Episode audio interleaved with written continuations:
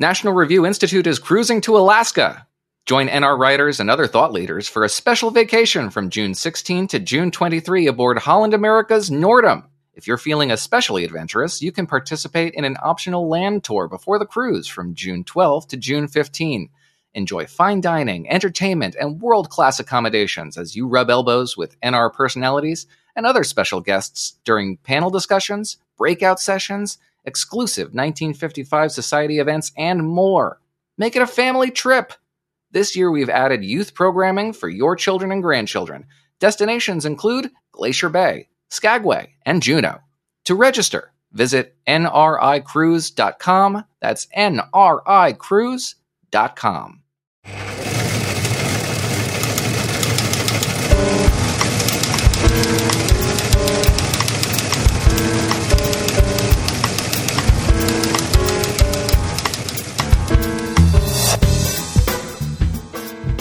What do we get right and wrong about the grid and how can we fix it? We'll discuss all this and more with guest Brad Viator as part of a special sponsored series on energy. We'll be doing five of these episodes sprinkled throughout the next several weeks. Your regularly scheduled programming will return with our next episode. Our sponsor is ClearPath, an organization devoted to breakthrough energy technologies that you can find at clearpath.org. Brad Viator, by the way, is the founder of Be Strategic, and you are, of course, listening to a National Review podcast.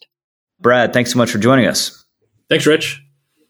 All right, so situate yourself a little bit for our listeners. Who are you? How'd you get interested in this topic? Get get into this area, and and what what's the organization? Cool. Um, I spent about the last 11 years working for the trade group for all the investor and electric companies, uh, the Edison Electric Institute, and ran all of their external affairs, state policy, which everything about electricity, all the money is made and investments are determined really at the state level. So what happens in state policy is is pretty relevant. Um, I left uh, EEI at the beginning of the summer, started my own consulting firm. I guess I'm learning. I'm an energy expert now. I had no idea that that was the case as uh, as we were sort of getting there. Uh, and I'm focused on kind of a couple of key issues, but one of them being uh, making investments in the energy grid and ensuring that people have access to affordable, reliable service. All right. So we we hear a lot about the grid, especially when stuff goes wrong with the grid.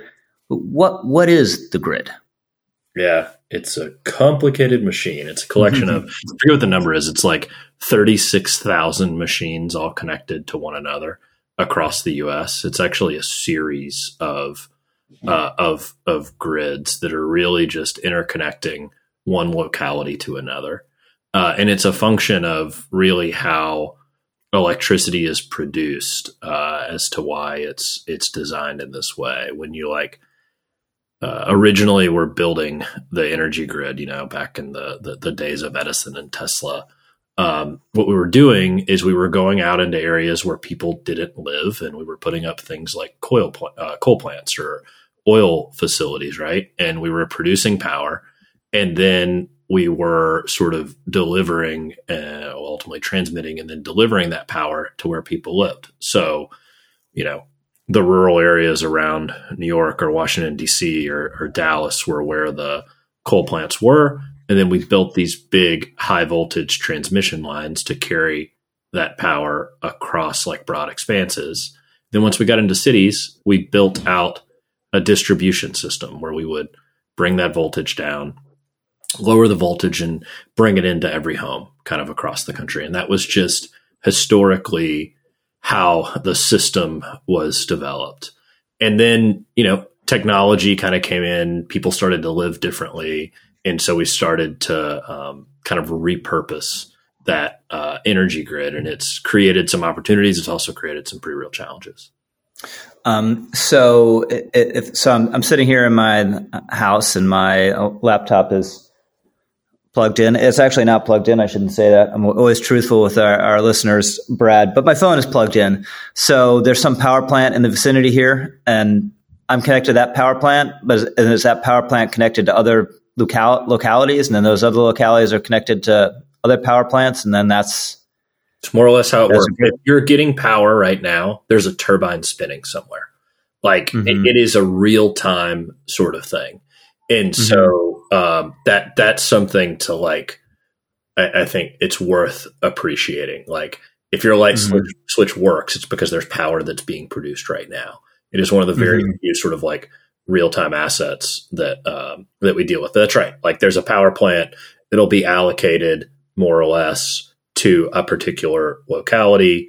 Uh, there'll be a couple lines that might come out of that power plant and sort of transmit that power um, to various places wherever the wherever the need is. Physics takes over a little bit, and sort of demand on one end sort of forces the electrons uh, through that transmission pipeline.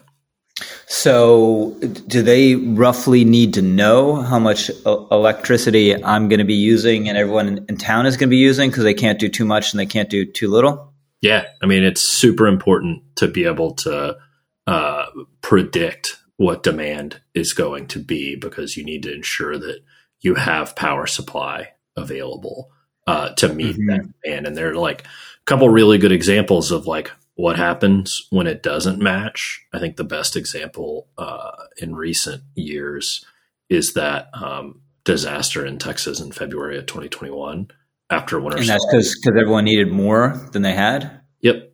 Because because it got colder and so everyone's turning on the heat and it over, overwhelms the system. And then, then what happens? Just stuff fry out, or there's just not enough ener- electricity to go around. There's not enough supply, so they have to actually like at the bulk power level, at the like sort of system management level, they have to cut customers off so the whole thing doesn't explode, more or less. Mm-hmm. Um, so like if it's not if it doesn't match, everything fries, kind of as you were saying, right? Mm-hmm. So what the grid operators do in that instance, it, it's called a load shedding event. They kind of go out and they're like, all right, well, you're not going to have power. So sorry, dude. Like, uh, go about your day, figure out something else mm-hmm. uh, to mm-hmm. do with your day. And that is to keep the entirety of the system um, operational. And that's like really bad news. And we're having more and more of those load shedding events in, in two jurisdictions in particular in California and in Texas. Like those two places are, you know, kind of smoldering dumpster fires for different reasons. And then well, let's let's talk a little bit about that. That let's let's go first California because we love talking about California's problems, Texas problems, not not not so much. But we'll talk about both. But what California a month or two ago, you know, there there's stories about. Uh, you know, try not to use electricity from five to eight, you know, when the sun's going down. So we don't have so much solar, but apparently is a kind of a peak time for people using electricity. Don't plug in your electric car, et cetera, et cetera. So what, what's going on there and what, what are the issues with, their grid? Yeah. So I'll start kind of at a high level of the sort of like California the, the biggest California symptom as I see it. And this will make sense to a lot of your listeners. You know, California is not a place that likes to eat its broccoli. Um, they are interested in investing in what's next.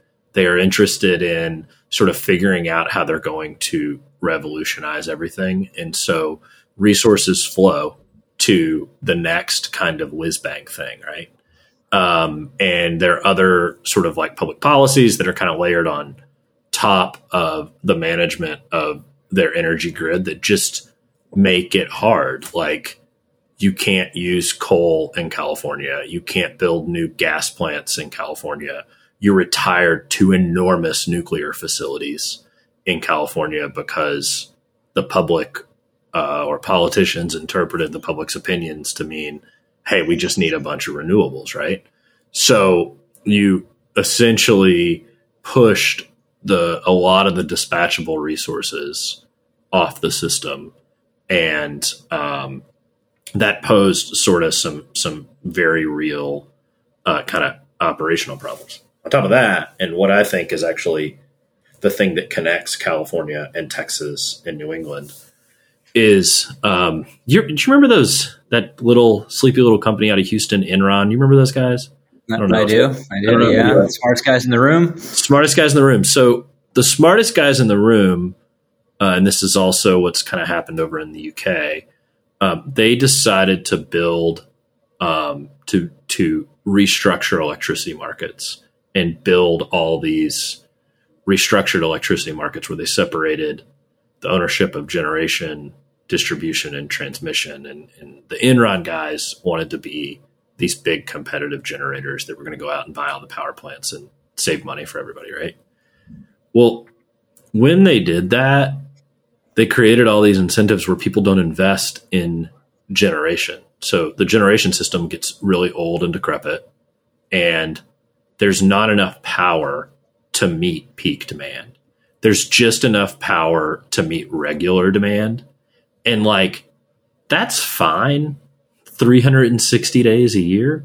But when the weather goes haywire and you don't have enough resources online to meet peak demand, you get blackouts. And like, mm-hmm. we live in a world where like blackouts are unacceptable. Like, we rely on it for our phones, for our MacBook. We're Zooming now, right? Because of the availability of this resource. If you're not ready for the worst day, then everybody's going to be pretty pissed and your system is going to look a heck of a lot more like, you know, Pakistan than it does mm-hmm. uh, the United States. And that, that, that's kind of like a fundamental problem, I think, in, in California. And, and how about Texas? Yeah, it's kind of the same, right? Like the Texas problem, and I can say this as a Texan, um, who frankly, I moved into electricity and energy because I thought it was my path to move back home to Texas. And about a year in, I was like, oh my gosh, Texas is a smoldering dumpster fire. I can't, I can't do that. The the Texas problem is all about like cost, right? And Texas wants to be competitive. They want to pull all these companies out of California, and they're going to do it because their energy costs are lower, right? But Texas just doesn't invest and it doesn't eat its broccoli. It wants to cut costs at all costs. And so you have a system with razor thin margins. So if energy demand increases at all, your system's kind of smoked and you've got to do mm-hmm. rotating outages. So while there are different policy drivers that led California and Texas to get to where they are, uh, it's kind of the same problem. Like there's not enough generation to meet the need. And and the last thing I would say about Texas is it's like it's like the most Texas thing possible. Texas is like all about veneers, right? Like fake hair and fake other things is kind of the Texas way. And so you have a system that looks good but doesn't hold up. Like it's no surprise that there's a two hundred fifty thousand dollar like you know, 6,000 square foot house because it doesn't have any insulation and it uses inferior building products. Like that is kind of the Texas way, the home of the $30,000 millionaire, right? And its energy grid and the investment in the energy grid are similar. So who does it right? You know, to be honest, it's a little bit surprising to to think about it this way, but they do a really good You're job. Not say Vermont, are you? I'm not. No, definitely not. Um, Vermont's pretty. Vermont's pretty bad. It's not as bad as the rest of New England, but it's pretty bad. Um, uh, the Southeast, Southeast does a pretty good job. So does the um, so does the Southwest. And the thing that they do in the Southeast and then also in the Southwest is they make um, they make significant infrastructure investments, but because they're sort of the traditional model of electric delivery and electric distribution, they plan it out for like 30 years, right? And so they're like, all right, I'm going to make these investments and I'm going to do them year over year. And as a result, costs are spread pretty evenly and consistently across customers. Uh, and there's not a ton of volatility in that investment, right? Like the only volatility they have to deal with is, you know, fuel costs. Um, so they do a pretty good job there. You see outages that are, you know, the outage numbers are way better in those regions of the country, parts of the uh, upper Midwest as well, actually do a pretty good job. So, um, what do we need to be doing in in general to upgrade the grid and have the kind of grid that we we want and need for the future? Yep, we do a couple of uh, we need to do a couple of things. Like the the challenge right now is there are a bunch of rising costs, and there are in particular a bunch of rising costs around natural gas, right? Like I think we're seeing it. There's, you know, clearly a war in Ukraine, and even though natural gas isn't a um, it's it's not traded on an international market. It's traded locally. We're still seeing like some significant price increases. The price of natural gas is up three and a half to four times what it was 18 months ago. And so that like flows through and impacts customers. And so I think one of the challenges that you're going to see is that like as people's energy bills go up, there's going to be less and less interest in actually making investments into the system. But investments in the system are exactly what we need to be doing, right? Like we need to be sort of improving and upgrading, in particular, the distribution systems, uh, and then we need to be building more transmission systems. So, like, there are a lot of movements in a lot of parts of the country to either underground infrastructure or upgrade infrastructure in cities. Like, we need to do that. You know, one of the challenges that we see in in places like New England is that um, you know you you have this distribution system and you have a bunch of trees but you have policymakers that won't cut down trees and they won't trim branches right? And so what does that mean? That means that those untrimmed branches hit power lines and the power goes out right? So you need like you need like policymakers to make to draw reasonable conclusions. Just like hey man i know if these trees hit the power lines the power goes out and my people get pissed off.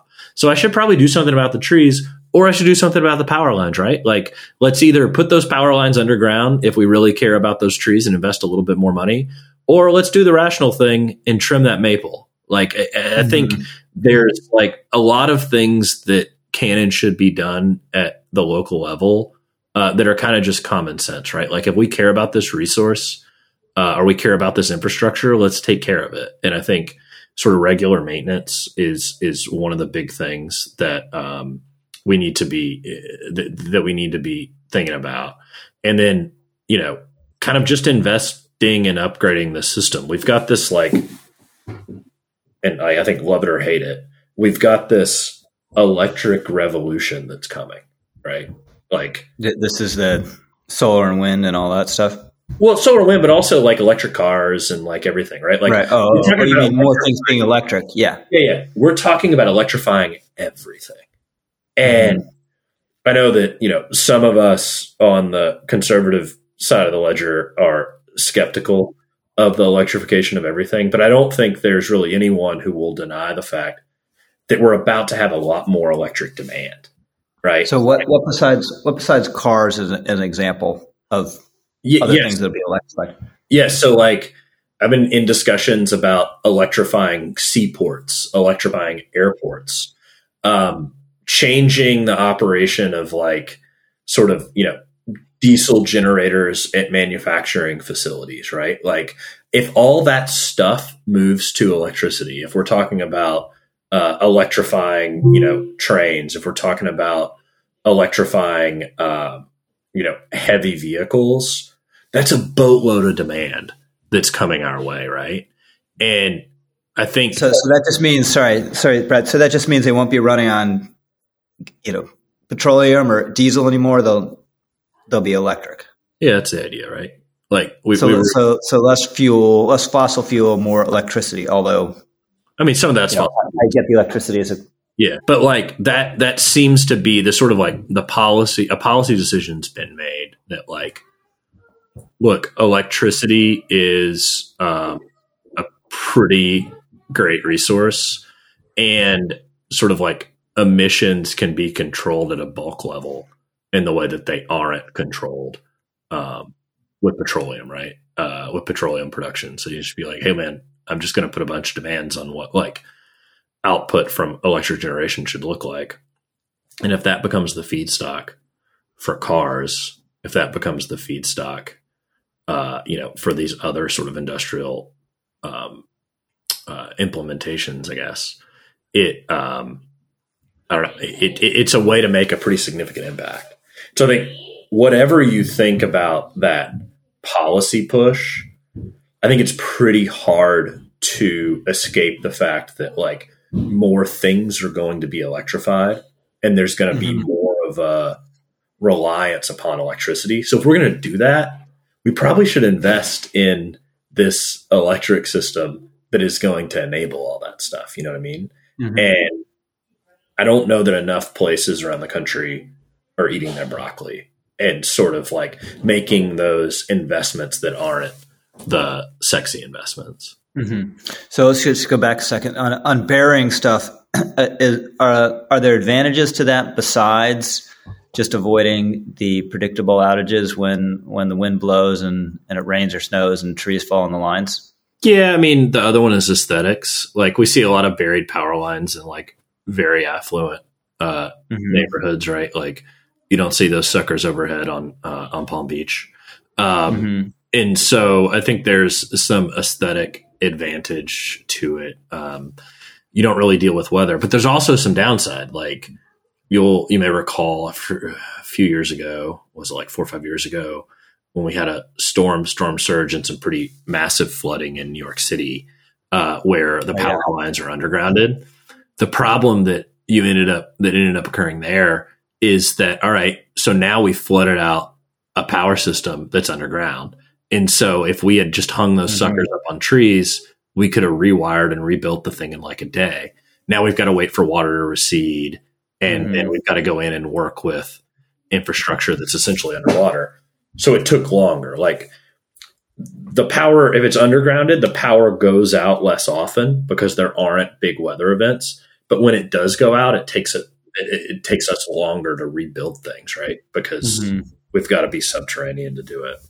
And and what's is the power going out? You know, it it it happens wherever I've lived. Um, besides New York City, really, it, it's it's happened. I remember when I was a kid, you know, there'd be a thunderstorm. I was in Virginia, and we'd have our candles, you know, in in, in the house. But are, are there serious economic costs to to every outage, or is it just the, sh- the sheer inconvenience that you are, oh, whatever huge. period of time, plunging people back into medieval existence? Totally, huge costs. I mean, like it. Electricity is the feedstock of our lives like, mm. you know, think about that for a minute, right? Like, if you don't have electricity, like, what are you doing? You're sitting at home with candles. You're hoping that, uh, you know, you're going outside and like cooking all your meals on a barbecue. Like, yeah. I mean, it's cool for like a minute, but your phone dies and you can't see updates on, you know, whatever Instagram or TikTok and uh, right. your kids are on fire, right? Like, it's, um, it's more than an inconvenience. And like, you know, production stops. Like you don't you don't necessarily think about the fact that okay, so I'm from the Gulf Coast of Texas. I'm from like you know the refinery refining alley, and like down there, you know, all the oil that's produced and sort of utilized in the U.S. is is produced in that region of the country. When the power goes out, the refineries don't work. Like mm-hmm. they are dependent upon this thing, uh, upon this electricity to produce gasoline, right? Like it's the feedstock for everything. If the power goes out, what are the traders on Wall Street doing? Like how does that mm-hmm. stuff work? Mm-hmm. How do financial systems work if all that's out? How does, you know, Amazon Web Service or Google Cloud? That stuff doesn't work if their power's out, right? So the economic right. costs are enormous and everything's super interdependent. And so, you know, I don't know. To me, it's like a it's like at the bottom level of Maslow's hierarchy of needs, right? Like, let's go in and ensure this stuff works. And then because this stuff works, we can sort of do other things on top of it.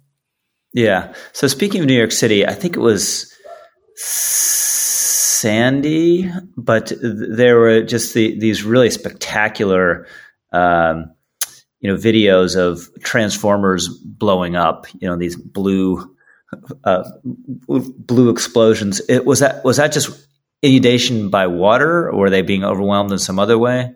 Do you I know? I, I, don't actually know. I don't know. Uh, I'd be interested to figure it out. I don't know what was exactly causing the ex- explosion. I mean, the water could be interesting. Water could be a cause, but I'm not. I'm not sure. I'll dig in. I'll let you know. Okay, so uh, on on broccoli. So before I interrupted you, went back to the underground uh, uh, burying the wires. You were saying, you know, we, we need to do kind of more eating our broccoli kind of things. So that's just that's sort of infrastructure upgrades that would not be strictly necessary right now. You know, you're you're you're still going to get power, you know, most of the time, but that are are necessary to to get in a better place and be prepared for the future. Yeah, I mean, like great example. I think a lot of people are familiar with that enormous wildfire out in California, the Camp Fire, and mm-hmm. just that like the devastation that you saw at the Camp Fire, right? And as they were sort of rolling through litigation, kind of figuring out what happened, they're like, oh yeah, this little hook that was a hundred years old that held up the transmission line broke because it was a hundred years old and its useful life is forty years. So like, there's a lot of stuff on the energy grid. This sort of like really complicated system uh, or a connection of systems that was built a hundred years ago that like you know things just need to be upgraded. It's like the plumbing in your house right? Like if you live in the mm-hmm. northeast your plumbing's old man. And so like you got to go in every now and again and you get a leak and you got to replace that old lead pipe with pvc the same types of things need to be done on the energy grid to give it another 30, 40, 50 years of life. And don't just throw your money at the next whiz bang thing, right? Like as you're making energy grid investments, don't just think about, you know, energy storage or renewables or hydrogen, a bunch of things that have a lot of promise and are probably necessary, but they probably shouldn't be done at the expense of uh, the, these kind of like more basic infrastructure investments. And, and are we talking about infrastructure investments at the local level, state level, federal level, all the above? It's more local and state level than anything else. Like the role that the federal government will play is creating a bunch of grants and tax credits. Um, you saw this in the last bill. The, uh, I mean, can we talk for a minute about the Inflation Reduction Act as a name? Yeah. yeah but um, so maybe we'll maybe we'll save that for another time. But like, there were a bunch of grants for grid resilience that exist in that bill and so that's cool, great. Like, um, but most of the most of those investments are made at the state level, and most of those investments are approved by the Public Service Commission. But now there are some big grants for some specific things. So as opposed to all that money having to be laid out uh, on your electric bill, there's opportunity for electric companies and others to kind of apply for some of those grants to offset some costs. Like that's not all bad um, to sort of be able to utilize some common dollars to invest in grid infrastructure, and I think uh, that'll that'll be an important thing to watch going forward. So, is there any um, is there any ideological valence to policy decisions about the grid? You know, conservatives tend to have one view and progressives another, or is it more of a kind of meat and potatoes practical issue, and the the contention more is, is over just you know how, how much we're going to spend.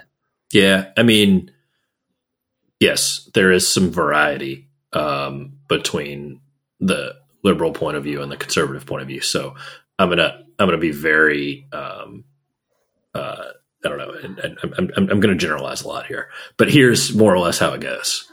Um, liberals are like, yeah, whatever. Let's just replace all fossil fuels with renewables and let's invest in the next thing because, you know, the climate risk is real and this is our opportunity to kind of change everything. This is what we need to do, right? Like, let's just go do that and let's kind of abandon other things. Conservatives are like, renewables never work. We don't need renewables. Like, that's a bunch of hogwash. Like, let's just figure out how we're going to run these coal plants full bore so like those are sort of like the differing point of views and the place from which mm-hmm. we begin. And they're both like pretty flawed. Like renewables are pretty cost competitive and are a great resource when the wind's blowing and the sun's shining. I mean, they have zero fuel costs, right? So like from an economic perspective, it's awesome that you don't have to spend any dollars on fuel. And they're also like relatively cheap to build, right? So like those things have a place. And I think eh, there, there are more conservatives that are kind of picking up that mantle at this point. I think that's important. And I hope that like those conservatives are able to move the broader conservative movement into a place that sort of appreciates that like everything should exist in a portfolio, right? Um, so that's kind of the thing on the conservative side.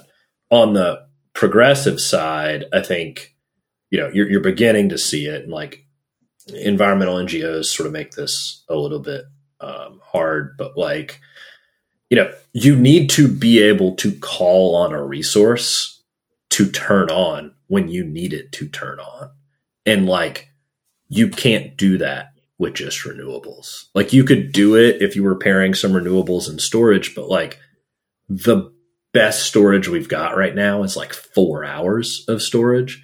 And that's not sufficient to get through that uh, piece we were mm-hmm. talking about earlier, the sort of four to nine in the summertime period. So, like, I say all that to say that that's kind of the perspective, but all that stuff's about generation.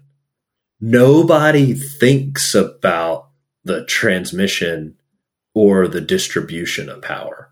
All they think about is either I'm a coal guy, a gas guy, a nuke guy, a solar guy, or a wind guy or gal, right?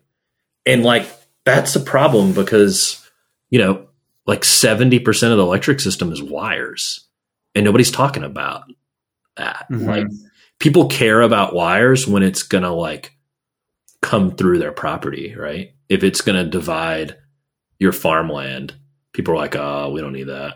You know, we don't we don't uh, we don't need takings or whatever to solve for this electric system. But as a practical matter, like that's kind of exactly what we need. We need mm-hmm. more and more of those big transmission lines to bring power to where people are. So do the do the wires change depending on what your mix of generation is? Are, are your wires different if you're predominantly coal as opposed to wind or solar?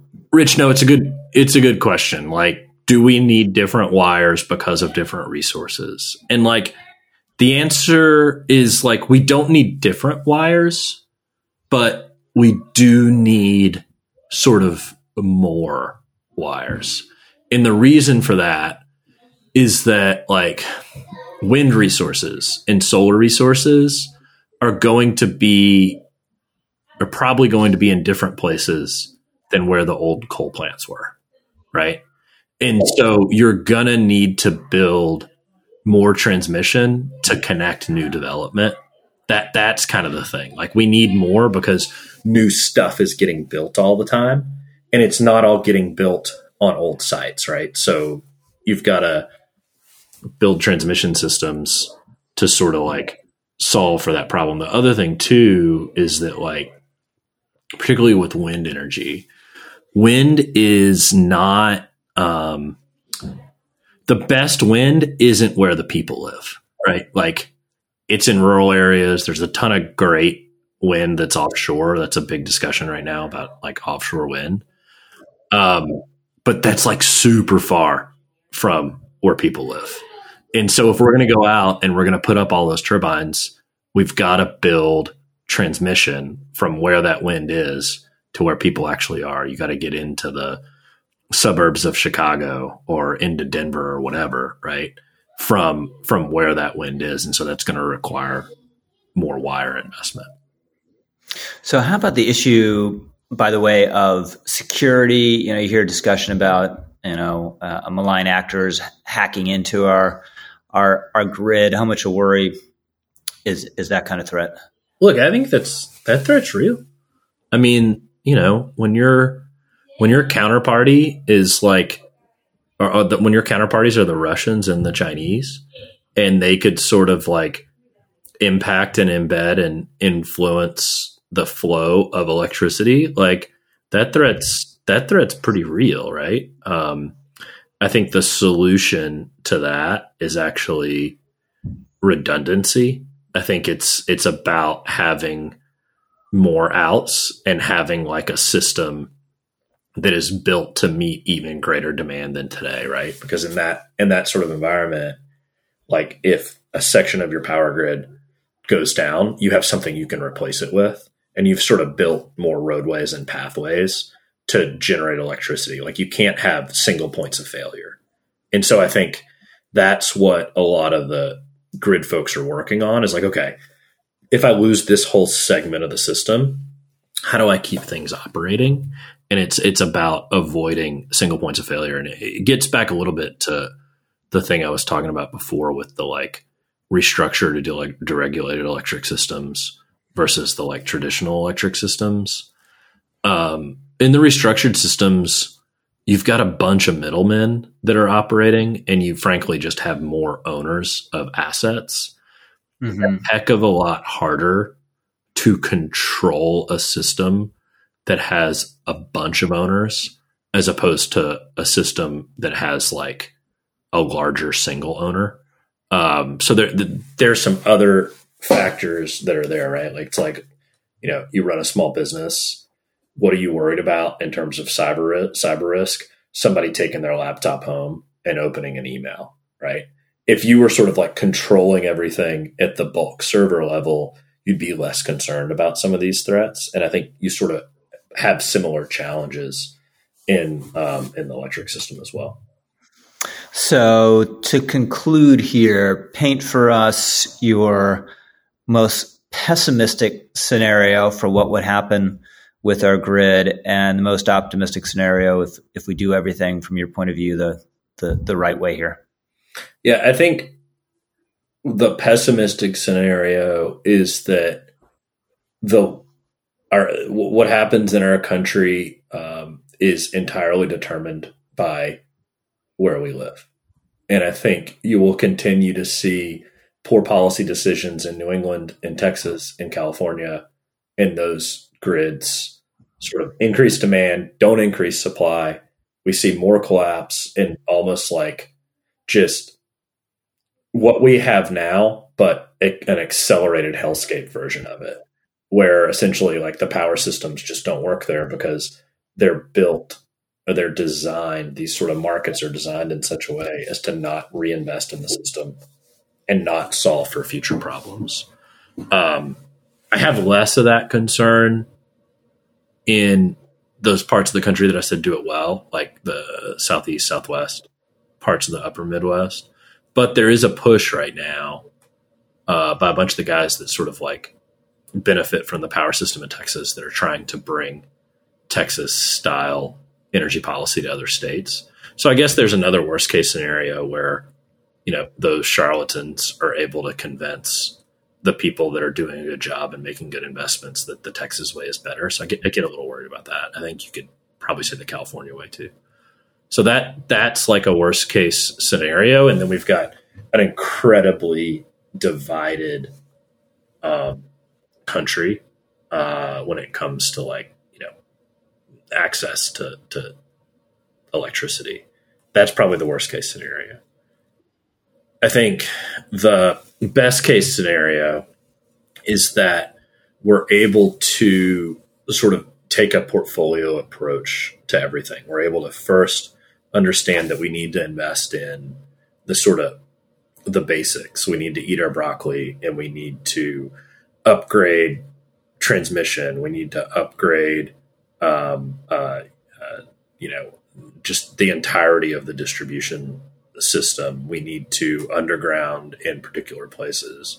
We need to continue to invest in things like natural gas. We need to invest in things like nuclear power, but renewable shouldn't be forgotten, right? It's sort of like taking a holistic portfolio approach to these investments is what's going to be necessary. And that's like a really hard thing to do in this sort of like quasi market that the Enron guys created and I get worried that um, I, I, I, get a little bit worried that like the fake market that the Enron guys created is something that conservatives are going to glam onto because it says market in the name, and that's like not really what it is, right? And so um, it's just it's not a it's not a market at all for the for the big reason. Oh, maybe I'll ask this question. You're you know smart dude, understands economics. Do you know what a replace like what's a replacement good for electricity? I'm curious. Do you have a thought? A, a like a replacement good in the sense of something that would give us the same benefit? Yeah. I, I would say nothing. Candle, maybe. And so, like, yeah, yeah, yeah, I guess so. I, so I worry about like this whole idea of creating a commoditization in like a market where you're you know, essentially saying it's a commodity, right? Like if the price of corn is up, I can eat beans. Like if, you know, if the price of ethanol is up, I can use gasoline, right? Um, I worry about the whole concept that we use to design, that the Enron guys use to design these markets. And I think that, frankly, it's just not a market because there's not a replacement commodity, right? And so I get I get concerned that that sort of idea that made sense to a bunch of like Harvard economists like 30 years ago um, is fundamentally flawed. And like, really, what we need is a little bit more planning. Like, we need stakeholders to come together and be like, all right, cool, what's the system we want? Let's go build that. We don't need mm-hmm. other like externalities kind of getting in the way of us, you know, eating our broccoli and building the system that we uh, that we need. Awesome, Brad. Well, I really enjoyed the conversation. Thanks so much for your time. So that's it for us. You've been listening to a special sponsored edition of the editors, courtesy of ClearPath, an organization devoted to breakthrough energy technologies that you can find at clearpath.org. Again, our regularly scheduled programming returns next episode. And of course, any rebroadcast, retransmission, or account of this game without the express written permission of National Magazine is strictly prohibited. This podcast has been produced by the incomparable Sarah Schutte, who makes us sound better than we deserve. Thanks everyone for listening. We're the editors. We'll see you next time.